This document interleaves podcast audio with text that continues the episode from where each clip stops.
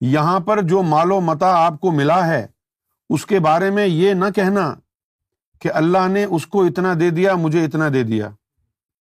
اگر لوگوں کو اللہ نے یہ سب رسک دیا ہے، تو پھر حساب کتاب کس بات کا ہوگا؟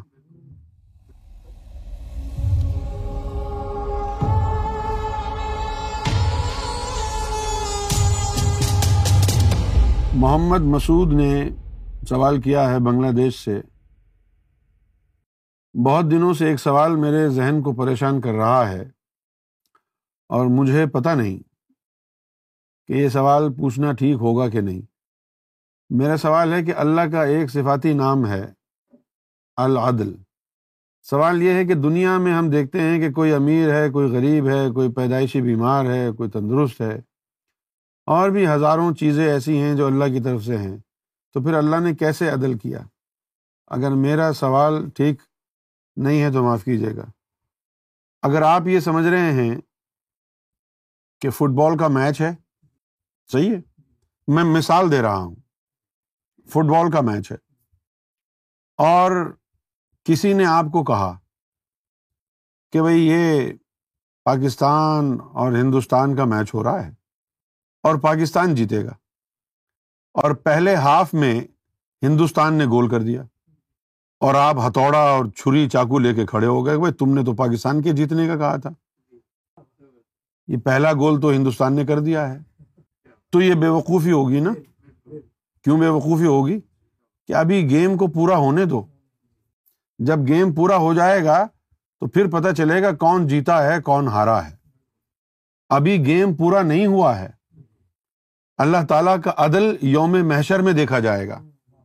جو وہ عدل کرے گا وہ یوم محشر میں ہوگا، جن کو اللہ تعالیٰ کی طرف سے غربت دی گئی ہے، ان کا بھی ان کو معاوضہ اللہ تعالیٰ نیکیوں کی صورت میں دے گا۔ اور جن کو اللہ تعالیٰ نے بیماریاں دی ہیں، تو ان کا معاوضہ بھی ان کو نیکیوں کی صورت میں ملے گا۔ اللہ تعالیٰ کے ہاں اکثر جملہ کہا جاتا ہے، دیر ہے، اندھیر نہیں ہے۔ تو ابھی دنیا کا نظام چل رہا ہے، ابھی یوم محشر قائم نہیں ہوا ہے۔ یہ دنیا یہ تو آپ کے لیے امتحان گاہ ہے۔ یہاں پر جو مال و متا آپ کو ملا ہے، اس کے بارے میں یہ نہ کہنا کہ اللہ نے اس کو اتنا دے دیا، مجھے اتنا دے دیا۔ اگر لوگوں کو اللہ نے یہ سب رسک دیا ہے، تو پھر حساب کتاب کس بات کا ہوگا؟ اگر رزق اللہ دے رہا ہے تم کو یہاں پر، تو پھر رزق حرام اور حلال کیا ہوا؟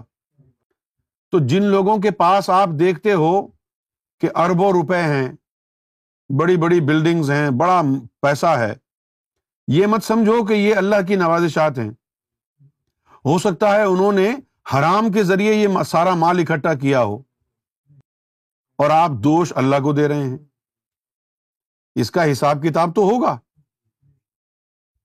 قرآن مجید نے کہا ہے، یوم لا ینف مالم ولا بنون۔ اللہ من آتی اللہ بقلب سلیم کہ یوم میشر میں نہ مال کام آئے گا، نہ بیٹے کام آئیں گے، وہ شخص کامیاب ہوگا جو قلب سلیم لایا، جس دل میں اللہ کا نور تھا، جس دل میں اللہ کا ذکر داخل ہو گیا تھا۔ تو اللہ کا عدل تو ابھی باقی ہے۔ ابھی تو گیم چالو ہے نا۔ ابھی تو گیم ختم نہیں ہوا ہے۔ ابھی تو چل رہا ہے گیم۔ آپ یہ نہ سمجھیں کہ اگر کسی کو غربت دی ہے تو انصاف سے کام نہیں لیا گیا۔ ابھی تو ایک ایپیسوڈ باقی ہے نا دنیا کے بعد۔ کیا کہا ہے یوم محشر کے لیے اللہ تعالیٰ نے؟ مالک یوم الدین۔ اس دین کا مالک اللہ نے فرمایا وہ ہے۔ اس کی مرضی ہے۔ جس کو چاہے بخش دے، جس کو چاہے نہ بخشے۔ وہ بادشاہ ہے۔ وہ مالک ہے نا۔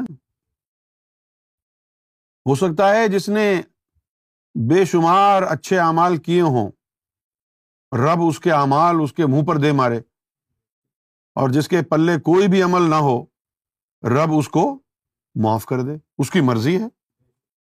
وہ ہر شے پر قادر ہے۔ تو اس کا عدل دیکھنے کے لیے تو ابھی ہمیں یوم محشر کا انتظار کرنا پڑے گا۔ اور اگر آپ سمجھتے ہیں کہ دنیاوی طور پر اگر مال و متا مل جانا ہی اللہ کا عدل ہے، تو پھر مجھے بتائیے کہ محمد رسول اللہ صلی اللہ علیہ وسلم نے تین تین پتھر اپنے شکم مبارک پر کیوں باندھے تھے؟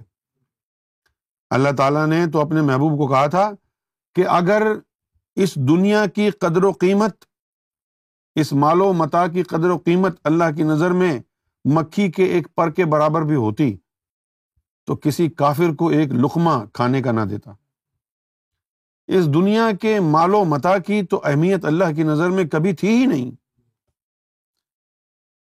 عدل دیکھنا ہے تو پھر یوم محشر کا انتظار کرنا پڑے گا۔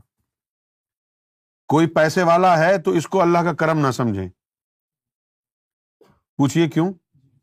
یہ اللہ کا کرم کیسے ہے جو محمد رسول اللہ پر نہیں ہوا اور آپ پر ہو گیا؟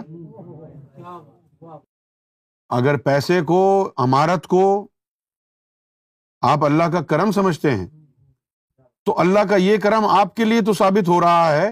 اللہ نے اپنے حبیب کے لیے کیوں نہیں رکھا؟ محمد رسول اللہ نے تو تین تین پتھر باندھے اپنے پیٹ کے اوپر۔ اور آپ پیسے کو، مال و متا کو اللہ کا کرم سمجھ رہے ہیں؟ انتہائی غلط بات ہو گئی نا۔ اللہ کا کرم ہے ایمان۔ اللہ کا کرم ایمان ہے۔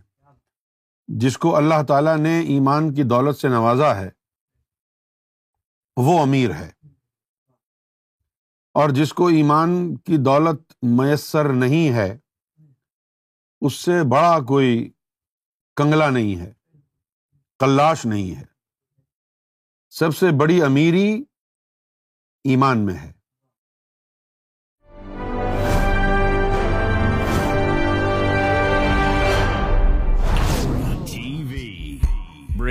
Bringing light love and peace in your life